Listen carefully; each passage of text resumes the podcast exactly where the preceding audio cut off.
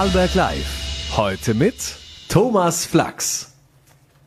Guten Abend, meine Damen und Herren, an diesem Mittwoch, den 13. September 2023. Hier sind wir herzlich willkommen zu Vorarlberg Live. Am 6. Oktober beginnt in Dornbirn das zehntägige Festival zur Entwicklung der Zukunft. Dort werden die Besucherinnen und Besucher dann erfahren, wie Abfall vermieden und die Umwelt geschont werden kann. Das Festival, das zum zweiten Mal in den Sägenhallen stattfindet, widmet sich zehn sehr interessanten Strategien einer sinnvollen Kreislaufkultur. Und mit der Geschäftsführerin der Campusphäre, Bettina Steindl, da werde ich etwas später in dieser Sendung noch genauer über das Festivalprogramm reden. Zuerst aber werfen wir einen Blick nach Brüssel und zur heutigen Debatte dort.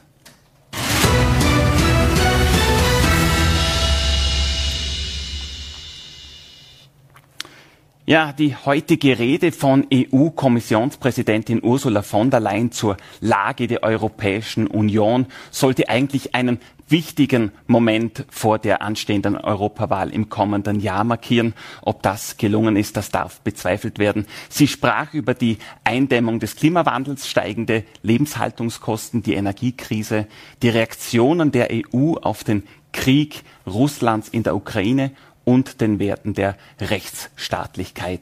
Mit der Vizepräsidentin des Europäischen Parlaments und stellvertretende Delegationsleiterin der Europa-SPÖ und ihre Sicht auf die Rede von der Leyen spreche ich nun. Herzlich willkommen in Vorarlberg live, Evelyn Regner. Schönen guten Tag. Ja, guten Abend, Frau Vizepräsidentin. Im Vorfeld äh, der vielleicht letzten Rede Ursula von der Leyen, man weiß ja nicht äh, aktuell, ob sie zur Wahl erneut antreten wird, hatten Sie ja eine recht lange Wunschliste an die Kommissionspräsidentin. Äh, welche Wünsche wurden denn erfüllt und welche nicht? der, der Green Deal, ich fange gleich damit an. Äh, zudem hat sie sich ganz klar bekannt, dass der zu Ende verhandelt werden muss. Hier sind sehr viele Maßnahmen drinnen, die schlichtweg überlebenswichtig sind für die europäische Bevölkerung, für die Weltbevölkerung. Und äh, hier war sie sehr glaubwürdig und diese Botschaft, die war in erster Linie an die eigene Fraktion gerichtet, an die äh, Europäische Volkspartei, denn die kritisieren in der letzten Zeit sehr, sehr stark die Arbeit der Kommissionspräsidentin. Und das ist nicht nur schade, sondern es ist absolut destruktiv. Also wir müssen, wenn es um Renaturierung geht, wir müssen, wenn es um Artenvielfalt geht, wir müssen, wenn es darum geht, äh, dass äh, das Essen äh, gesund ist, dass wir auf unserem Teller haben, wirklich ganz schnell handeln. Wir dürfen da nicht verzögern. Da war sie klar und das war eine Botschaft eben an die eigene Fraktion. Und das ist, würde ich mal sagen, etwas äußerst Positives. Sie hat natürlich auch auf einige Dinge hingewiesen, die erfolgreich waren, wie in der Europäischen Union. Wir sind stärker, als wir es oftmals glauben. Wenn wir zusammenhalten, also beim Wiederaufbau nach Corona. Früher hat man nie gesagt, da ist ein Geld da und auf einmal war es möglich, diesen Wiederaufbau zu finanzieren. Und das war absolut wichtig für die Europäische Union. Bei der Gleichstellung ist wahnsinnig viel vorbeigegangen durch äh, sehr viele sozialdemokratisch geführte äh, äh, äh, Kommissionen äh, ist die ist beim, beim, beim bei der Lohntransparenz für Frauen, also bei Gleichstellung allerdings auch beim Mindestlohn einiges vorangegangen. Das hat sie betont, eben auch die Errungenschaften und auf die Zukunft gerichtet. Da hat sie in erster Linie eine Botschaft gegeben, Europa muss ganz viel, die Europäische Union muss ganz viel machen, um in der Welt zu bestehen. Also sehr viele Initiativen sind drinnen, damit die Wirtschaft möglichst äh, eben sich an die Änderungen anpasst, also erneuerbare Energien, äh, bei seltenen Erden zusammenarbeiten, ein eigener Beauftragter, damit man die Klein- und Mittelbetriebe äh, besonders anschaut und unterstützt, was sie machen können. Also die Verknüpfung von Green Deal ist wichtig, aber ist vor allem gut für die Wirtschaft und damit für die Beschäftigten. Also da hat sie sehr vieles gesagt. Das war mal der positive Teil. Mhm. Jetzt, Frau Regner, sie hat sehr viel davon gesprochen, was man alles machen kann und wird und könnte, aber abgeschlossene Pakete, alles, was bereits geschehen ist, das kam ein bisschen zu kurz. Hatten Sie auch das Gefühl?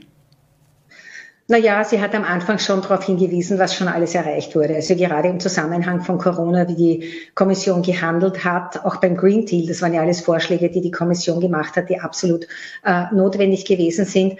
Also da hat sie schon darauf hingewiesen, was da alles eigentlich schon auf Schiene gebracht worden ist, auch das, was an Dingen vorbereitet wurde, äh, eben um sich auch zu stärken, äh, die Ukraine zu unterstützen, was hier schon alles passiert ist. Das hat sie schon betont, hat aber gleich den Schwung genommen und gesagt, gesagt, was noch offen ist. Also sehr vieles von dem, was sie erwähnt hat, das sind vor allem Maßnahmen, die teilweise ja schon am Tisch sind, die allerdings umgesetzt werden müssen, wo sie die Mitgliedstaaten braucht und wo sie die eigene Fraktion braucht. Vor allem also die Konservative, die immer mehr sich anbietet mit denen, die äh, Europa nicht wollen. Also da hat sie schon ein Angebot an die gemacht ohne es natürlich beim Namen zu nennen, äh, dass sie die auch sehr kritisiert, dass die dann letztlich die eigene Arbeit der Kommissionspräsidentin eigentlich oftmals torpedieren.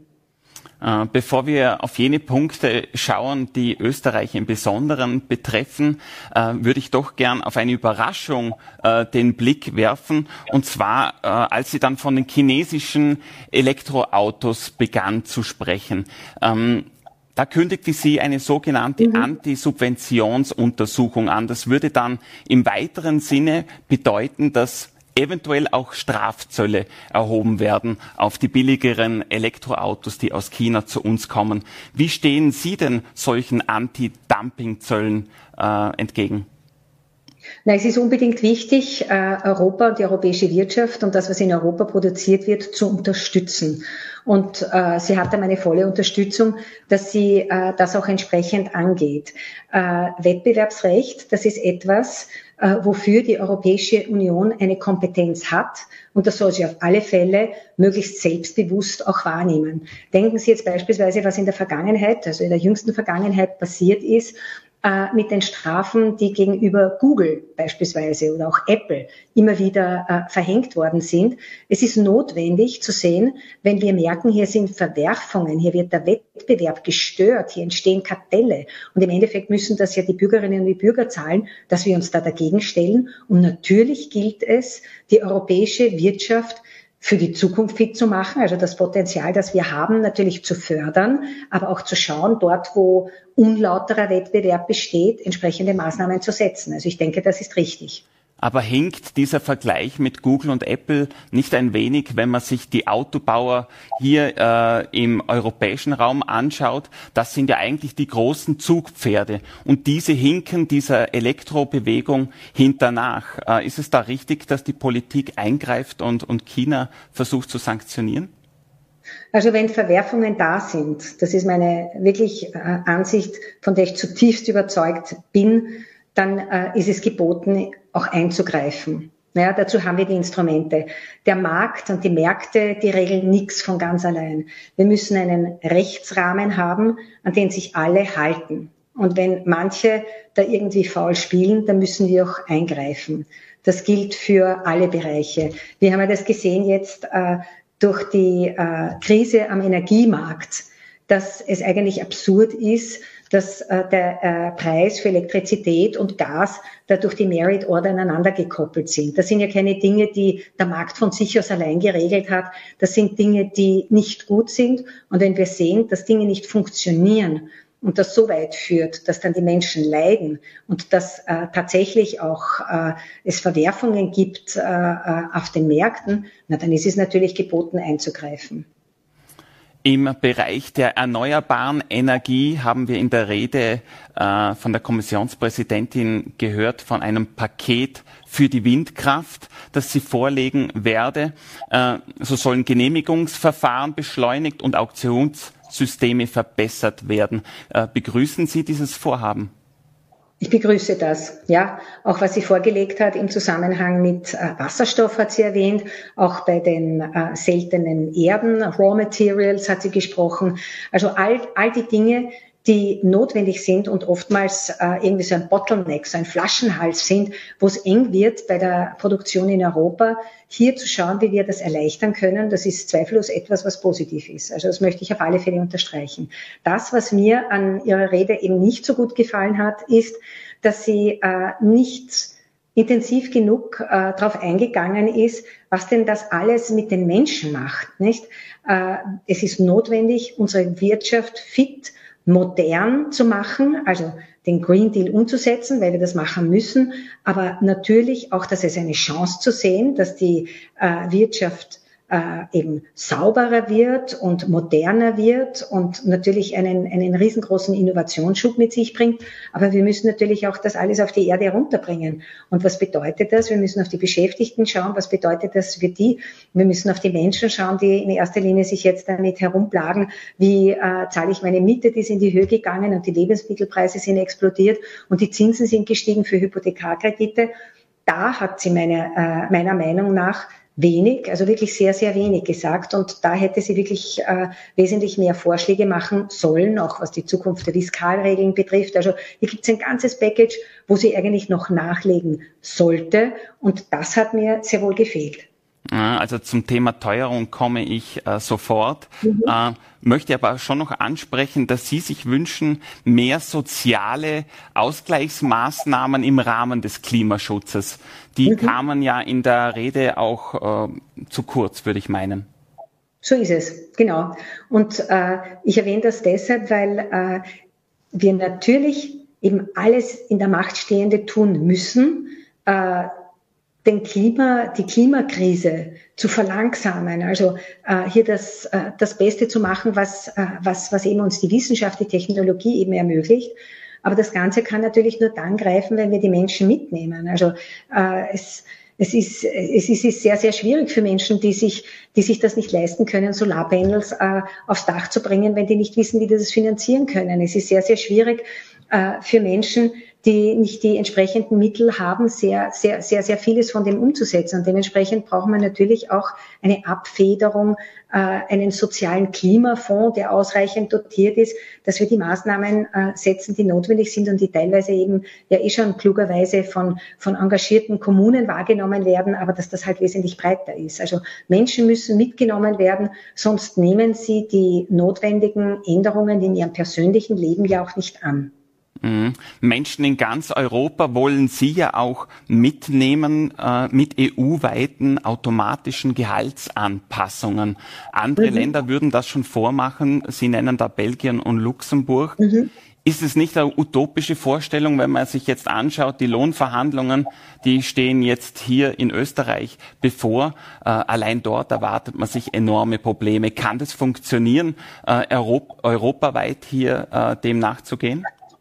Ich habe Vorschläge gemacht. Also es ist immer gut, wissen Sie, es passiert immer so leicht, dass man herumkritisiert und ich finde, man sollte auch immer Lösungsmöglichkeiten in den Raum stellen. So wie in Österreich ähm, die Kollektivvertragsverhandlungen geführt werden, das ist sicherlich beispielhaft äh, für ganz, für die ganze Europäische Union.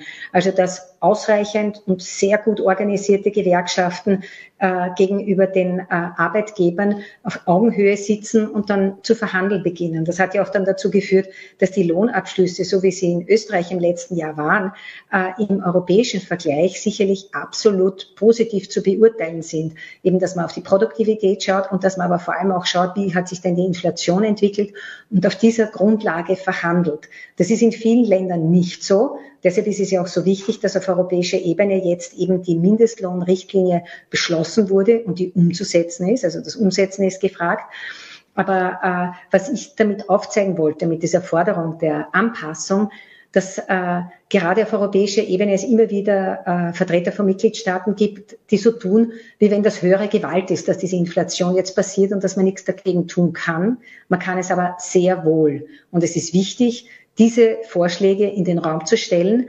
Wenn wir Beispiele sehen, eben Belgien, habe ich immer als Beispiel genannt, oder die Niederlande, Luxemburg, Luxemburg so, dann sehen wir, dass dann hier auch Menschen, die eben nicht auf so tolle Gewerkschaften äh, schauen können, wie es es in Österreich gibt, äh, dass die dann auch besser aussteigen und nicht so hart von der Inflation betroffen sind. Gehören natürlich auch andere Maßnahmen dazu. Aber das ist auch einmal natürlich wichtig, dass man von den Löhnen leben kann. Mhm. Indirekt stand auch Österreich äh, kurz im Scheinwerferlicht der Rede mhm. von der Leyen, und zwar als sie davon sprach, dass Bulgarien und Rumänien unverzüglich in den Rängen, in den Schengen-Raum aufzunehmen sind. Jetzt wissen wir, Österreich äh, verhindert das bis dato. Könnte da jetzt nun nochmal Bewegung in die Sache kommen? Ich kann es nur hoffen.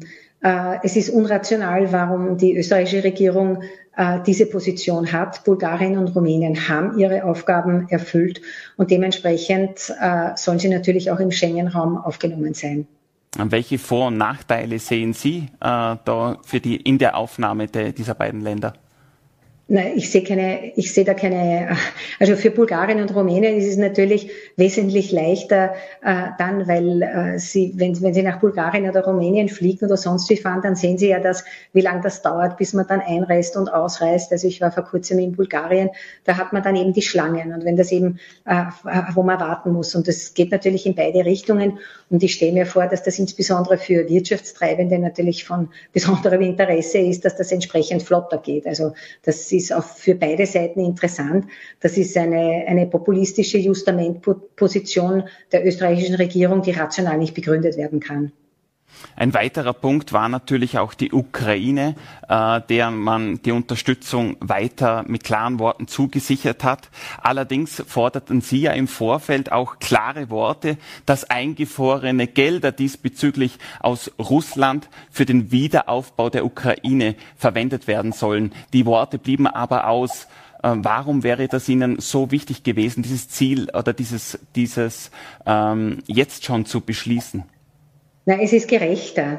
Ich meine, äh, es, ist, es ist einiges an Geld eingefroren und Menschen sehen ja, das kostet, es ist notwendig, die Ukraine zu unterstützen. Absolut notwendig. Also da führt nichts dran vorbei, aber es kostet sehr viel Geld. Und äh, äh, der Vorschlag geht in die Richtung, dass man diejenigen zur Kasse bitten sollen, die das alles verursachen. Also es macht absolut Sinn zu sagen, hey, äh, äh die äh, äh, Russ also Putins Russland attackiert die Ukraine, da gibt's jetzt sehr viel Geld, das da eingefroren ist. Na, dann verwenden wir das. Das ist meines Erachtens eine, eine, eine logische Erklärung dafür und äh, erspart Steuerzahlerinnen und Steuerzahlern dann doch einiges an Geld, das sonst sie zu zahlen haben. Also es ist schon auch wichtig immer, dass man da die Relationen irgendwie zurechtrücken und diejenigen zahlen, die auch entsprechend verursachen. Äh, wir werden dann auch äh, als, als SozialdemokratInnen äh, sicherlich noch weiter nachhaken.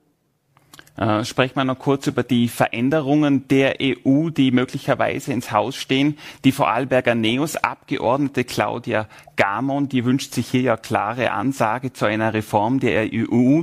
Äh, sie meinte, die EU muss sich neu erfinden. Pflichten Sie ihr dabei? Unbedingt. Es gibt viel zu tun. Also die Europäische Union ist unglaublich wichtig. Wir können gemeinsam viel erreichen. Ja, also wenn sich viele kleine zusammentun, dann sind die ganz schön stark und äh, können ganz schön viel ausrichten in der Welt. Und darum geht's ja auch, ein Global Player der Zukunft zu sein. Das ist sehr wichtig angesichts dessen, dass wir umgeben sind von Ländern, die immer autokratischer regieren und natürlich sehr groß und mächtig sind. Stichwort China, Stichwort Russland, Indien, BRIC-Staaten nicht, die sich da auch zusammentun, USA. Also da ist schon wichtig, dass die Europäische Union als Global Player auftritt.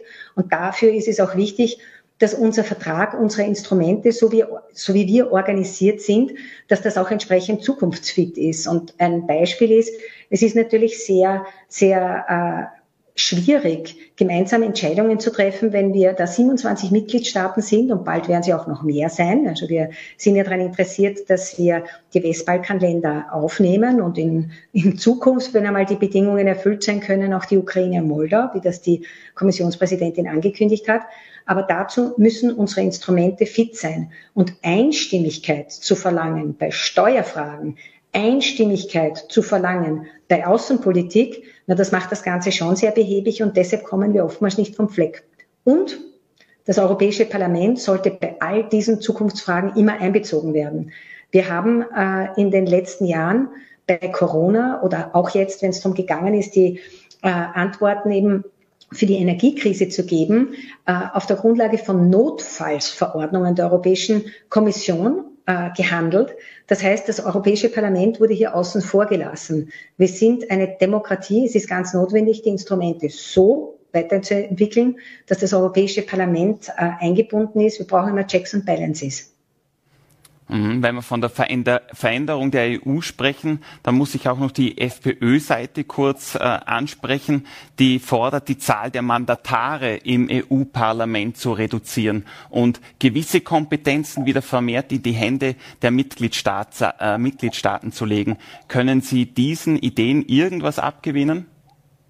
Naja, es ist einerseits destruktiv, äh, weil äh, die Mitgliedstaaten, das sehen wir ja, äh, sich immer schwerer tun, allein die Probleme zu lösen. In der, wir in der EU dürfen nur dann handeln, wenn irgendein Problem, welches auch immer ist, nicht besser auf österreichischer oder auf kommunaler Ebene gelöst wird. Das heißt, wir wären sowieso immer nur dann tätig, wenn es gescheiter ist, eine europäische Lösung zu finden. Green Deal, Klimakrise. Na, wie wollen Sie das national alleine unkoordiniert auf die Beine bringen? Uh, Artificial Intelligence, äh, äh, Antworten auf die globalen äh, tätigen Konzerne, Steuerbetrug, Geldwäsche. Ich meine, da passiert ja sowieso schon so viel, allein deshalb, weil wir Einstimmigkeit bei so vielen Themen haben und daher das ganze Werkel viel zu langsam geht. Also es ist destruktiv, was die da fordern. Klingt recht lockerflockig dahingesagt, aber bringt nicht nur nichts, sondern schadet Österreich. Und was die Reduktion der Mandatare betrifft, da muss man dann schon sagen, das bedeutet dann natürlich auch um ein Eck weniger Mandatarinnen und Mandatare aus Österreich. Und das ist ewig schade, weil es ist ja jetzt schon oft so, dass wir äh, eigentlich den Eindruck eher haben, dass zu wenig sind, nicht? Also wenn wir die Prozentsätze umlegen, das Verhältnis, wie viel äh, Österreicherinnen und Österreicher ein Abgeordneter oder eine Abgeordnete im Europäischen Parlament äh, repräsentiert im Verhältnis zu Landtagen oder Nationalrat, das ist ja sowieso äh, eine viel geringere Zahl. Also ich halte von diesen Vorschlägen nichts. Und noch eine finale Frage. Wir sind schon am Ende der Zeit, Frau Vizepräsidentin. Sie sagten letzte Woche, für eine gute, funktionierende Demokratie brauche es vor allem Menschen, die daran teilhaben. Äh, steigende mhm. Preise und auch steigende Kosten würden hier Gefahren mit sich bringen. Wie meinen Sie das? Naja, es ist eine europäische Verantwortung, äh, dort zu handeln, europäisch, wo wir da was machen können. Ja? Also ich meine das, dass das, was den Menschen am meisten unter den Nägeln brennt, das sind die Preise, die in die Höhe gegangen sind und dass es so schwierig ist, von seinem Lohn leben zu können. Und das ist auch eine zutiefst europäische Aufgabe. Das bedeutet, dass wir diese Maßnahmen alle koordinieren und abstimmen sollen. Ich sage ein paar Beispiele. In Spanien wurden vorübergehend die, wurde sofort, es ist auch wichtig, dass man immer schnell handelt, die Mehrwertsteuer gesenkt auf die Lebensmittel, die man täglich braucht. Es wurde äh, äh, eine Mietpreisbremse, also dass die Mieten nicht steigen dürfen, eingeführt. Das sind nationale Maßnahmen. Und es gibt noch eine Fülle an anderen Maßnahmen, gerade was die Energie betrifft. Dies erstens einmal zu koordinieren ist eine Geschichte, das kann man europäisch machen. Und das andere ist, natürlich auch dort einzugreifen, wo wir es auch können, wo es die Regeln äh, zulassen. Und da sage ich Ihnen auch ein Beispiel. Die äh, ganz großen Lebensmittelriesen, die äh, äh, verdienen natürlich jetzt durch diese Inflation auch. Also wir haben sehr viele sehr viele Unternehmen, die riesengroße Gewinne machen. Ja? Also es gibt ja nicht nur Verlierer der Krise, es gibt Gewinner. Und hier gilt es mehr Transparenz reinzubringen, das kann man europäisch, oder auch eine Präventiv, also eine, eine Preistransparenz einzuführen oder, wenn es notwendig ist, auch in den Markt einzugreifen. Und das hätte ich mir schon wesentlich geschwinder auch beim äh, Gasmarkt beispielsweise gewünscht, als die Preise so in die Höhe geschnalzt sind letztes Jahr. Vielen Dank, Frau Regner, für Ihre Zeit und schöne Grüße aus Vorarlberg. Ja, danke schön. Ich wünsche Ihnen einen schönen Gruß aus Straßburg. Ab 6.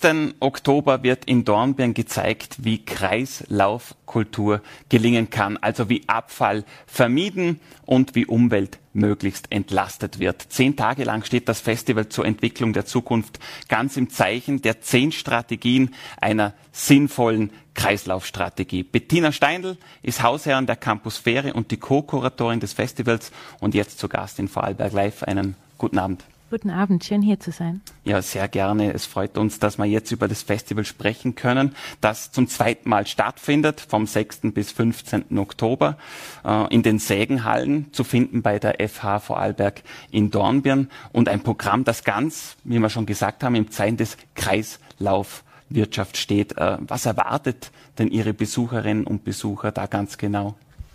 Also um an das Gespräch gerade anzuschließen, ich habe das Gefühl, unser Festival ist so eine Art Mini-Mini-EU. Denn genau die Themen, die Sie gerade besprochen haben und die der Green Deal auch verlangt, ähm, die behandeln wir in unserem Festival. Tatsächlich ist das Festival ein Ergebnis des European Green Deal. Ähm, letztes Jahr haben wir aufgrund dieses European Green Deal an dem wir uns auch beteiligt haben, mit dem Festival ähm, sozusagen war der Anlass, wie gesagt, es zu gründen.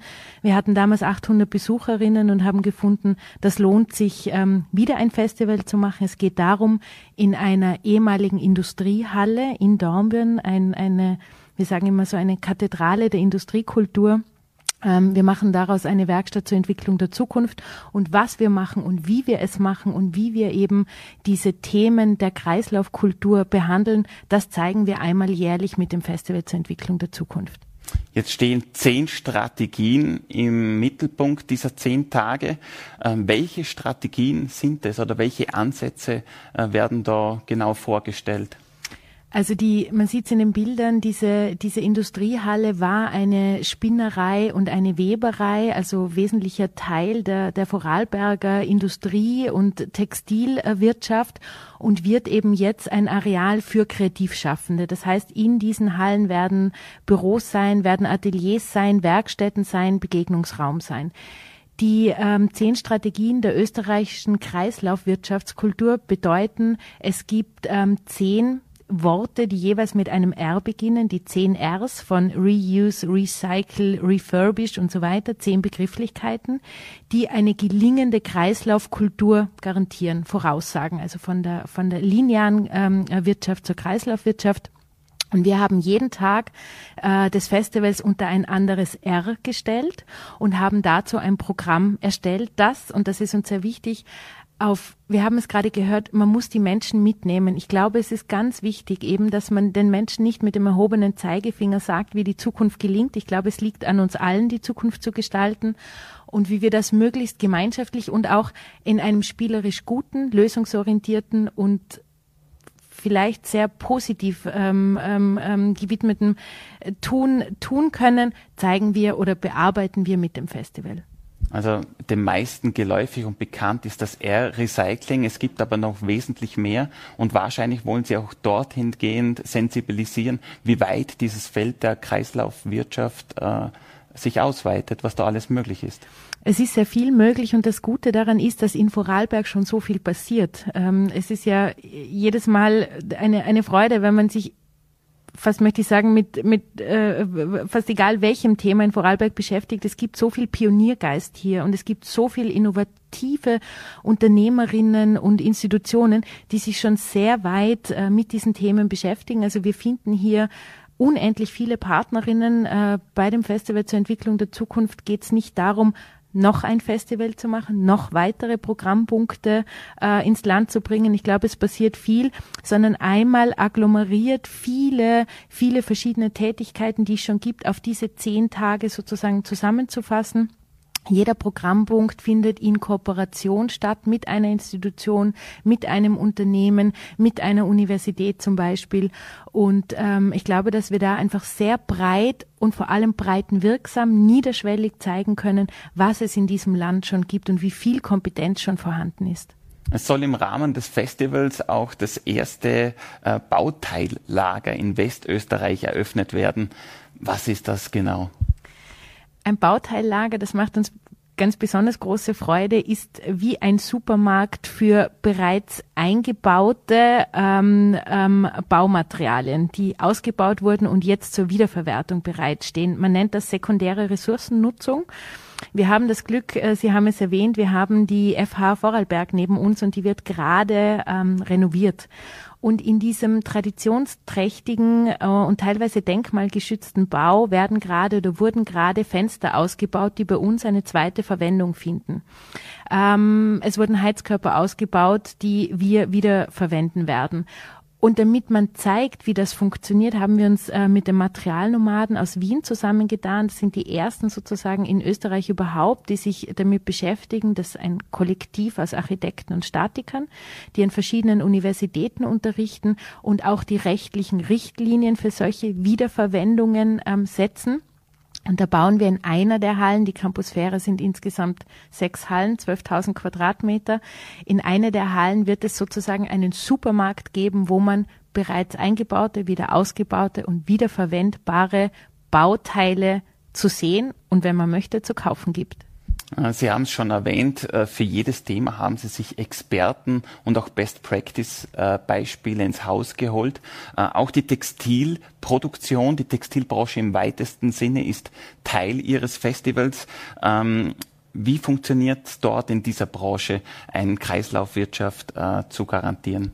Also da empfehle ich, zu unserem Festival zu kommen und sich das anzuschauen. Besonders empfehle ich den Programmpunkt an einem Tag. Ähm, fahren wir in Kooperation mit der Visto Vorarlberg in das Kleidersortierwerk der Carla Caritas. Die Caroline Metzler wird uns da zeigen, wie viel an Materialien tagtäglich sind, nämlich mehrere Tonnen an Kleidern, die täglich eingesammelt werden, allein in Vorarlberg, dort sortiert werden, entweder wieder in die Kala-Läden kommen oder ähm, teilweise auch ähm, verschifft und auf andere Kontinente geschickt werden. Und da ähm, schaut man sich zuerst äh, dieses Sortierlager an und danach gibt es einen Vortrag bei uns, ähm, wo es darum geht, wie kann man eben mit Textilien und Materi Materialien möglichst gut umgehen, wie äh, verwendet man Variables und so weiter. Also das ist, glaube ich, ein sehr wichtiger und schöner Programmpunkt und in der Historie Vorarlbergs auch sehr gut passend zur Industriegeschichte hier. Also so viel zur Textilproduktion, daneben aber auch die Lebensmittelverarbeitung spielt eine große Rolle beim Festival zur Entwicklung der Zukunft. Ähm, wie, kann, wie kann man hier die Wertschöpfungskette unterstützen? Auch da sind wir fündig äh, schon länger geworden. Ähm, wir sind ja Projektpartner des Projektes Tisch 12. Das ist ein Projekt, das von einem Biohotel im Bregenzer Wald mit dem Vetterhof und der Plattform V initiiert wurde wo man einen gesunden Mittagstisch genießen kann. Jeden Mittwoch bei uns in der Campusphäre. Das heißt, Produkte, die in Vorarlberg am Vetterhof wachsen und gedeihen, werden dann verarbeitet und bei uns äh, gegessen. Und da weisen wir mit einem ähm, Künstlerinnenkollektiv, Künstlerkollektiv Honey und Bunny darauf hin. Das ist eine wirklich spezielle Performance. Honey und Bunny arbeiten sehr viel eigentlich für die Wirtschaftsagentur Wien und die Stadt Wien und haben da im Auftrag der Stadt gerade den sogenannten Zukunftshof entwickelt. Das bedeutet, sie haben auf einem Bauernhof sich angeschaut, wie funktioniert eben Kreislaufwirtschaft im, im, ähm, im, im Essenssektor. Die Ergebnisse daraus werden jetzt bei uns auch ähm, präsentiert. Und weil es besonders gut ist, wenn man die Dinge beim Essen und einem Gläschen gemeinsam erlebt und auch dann sich nachhaltig einprägen, wird das ein Performance-Dinner, das wir eben auch gemeinsam mit dem Vetterhof machen. Ich kann nur so viel verraten, wir werden auch ein bisschen in der Erde graben und diese großen Hallen ähm, äh, sind einfach der beste Ort dafür, um auch so ganz spezielle und sehr außergewöhnliche, mutige Dinge anzugehen. Äh, wie zeigt die Campusphäre vielleicht auch selbst, wie sie die Prinzipien der Kreislaufwirtschaft selbst lebt oder gerade in der Bauindustrie umsetzt, die ja auch ein Teil des Festivals ist? Das ist sogar ein ganz wichtiger Teil, weil die Campusphäre an sich, so sind wir auf das Festival zur Entwicklung der Zukunft überhaupt erst gekommen. Wir entwickeln diese Hallen nach den Prinzipien der Kreislaufkultur. Wir entwickeln diesen, diese Hallen nach den Prinzipien der sekundären Ressourcennutzung und haben darin in der Stadt Dornbirn als Bauherrin einen sehr wichtigen Partner oder eine wichtige Partnerin gefunden, aber vor allem auch mit dem, mit dem Architekturbüro Johannes Kaufmann und Partner, die sozusagen Pioniere sind in dieser Art des Bauens und gemeinsam mit diesen Partnerinnen und dem weiteren Planungsteam wird einfach anhand der Campusphäre und diesen Hallen erprobt, wie man kreislaufgerecht bauen kann, wie man zirkulär bauen kann und wie man vor allem mit sogenannten Brownfields, so nennt man diese Industriehallen, äh, umgehen kann. Ich bin fest davon überzeugt, ähm, das ist ein Vorbild für andere Klein- und Mittelstädte in Europa, dass Wien sich ein Museumsquartier leistet. Das ist die größte und die Hauptstadt Österreichs, dass es eine Klein- und Mittelstadt wie Dornbirn ähm, ähm, macht, glaube ich, ist ein Projekt, das Strahlkraft weit über die, über die, über die Grenzen hinaus haben wird. Wie gesagt, die Europäische Union ist ein Vorbild. Es geht immer um Kooperation, es geht um Gemeinschaft und ich glaube, Themen, die zu den Menschen gehören und von den Menschen verlangt werden, müssen mit den Menschen gemeinsam entwickelt werden. Und wir hoffen, wir können dazu einen Beitrag leisten. Was die Menschen immer besonders anspricht, sind ja auch, wenn sie selber Teil des Festivals werden, selber sich auch ausprobieren können. Welche Möglichkeiten gibt es denn da vor Ort? Wir haben schon geredet von einem Erlebnisdinner, wo es wahrscheinlich rund geht. Gibt es auch andere Ecken und Flächen, wo sich der Besucher und die Besucherin selbst auch äh, aktiv betätigen kann? Ja, das ist uns sehr wichtig. Wir haben neben den Ausstellungen ähm, ähm, zum Beispiel auch im Designforum äh, Vorarlberg, das jetzt bei uns in der Campusphäre ist, wo man sich einbringen kann, Produkte anschauen kann, wo auch Vorarlberger Studierende ihre äh, Industrieprodukte ausstellen. Vor allem aber machen wir Workshops gemeinsam mit den Materialnomaden zum Beispiel. Es gibt Kinderworkshops. Das hatten wir schon letztes Jahr. Das wird sehr gut angenommen. Man kann sich da ausprobieren und selber sozusagen zu einer Spezialistin, einem Spezialisten werden, was diese 10 Rs oder eines der 10 Rs der Kreislaufwirtschaft äh, betrifft, äh, werden. Und dann möchte ich natürlich noch fragen, was erwartet man sich jetzt mit diesem zweiten Festival? Welche Veränderungen oder was erhofft man sich? Welche Strahlkraft für Vorarlberg, aber auch für die Region darüber hinaus? Was, was können Sie hier mit Ihrer Partnerin, mit Ihrer Co-Kuratorin, ich glaube, die, die Frau Romberg, was können Sie mit der zusammen jetzt leisten? Was wollen Sie schaffen dann im Nachgang? Das Gute ist, dass wir eben mit unserer Co-Kuratorin Clarissa Romberg eine Person haben, die stets über die Grenzen schaut. Sie hat äh, lange an der Universität Liechtenstein unterrichtet und mit ihren Studierenden die Campusphäre intensiv äh, ein Jahr lang bearbeitet und ist jetzt zuständig oder arbeitet für die Stiftung äh, Lebenswertes Liechtenstein. Wir erhoffen uns nicht nur, sondern schaffen ganz gezielt wirklich Kooperationen über die Landesgrenzen hinaus wir setzen das Festival auch immer in den Zeitraum, in dem die Creative Week Austria stattfindet. Das heißt, das ist in allen neuen Bundesländern, ist in diesen zehn Tagen steht die Kreativwirtschaft und das kreative Schaffen des jeweiligen Landes im Fokus.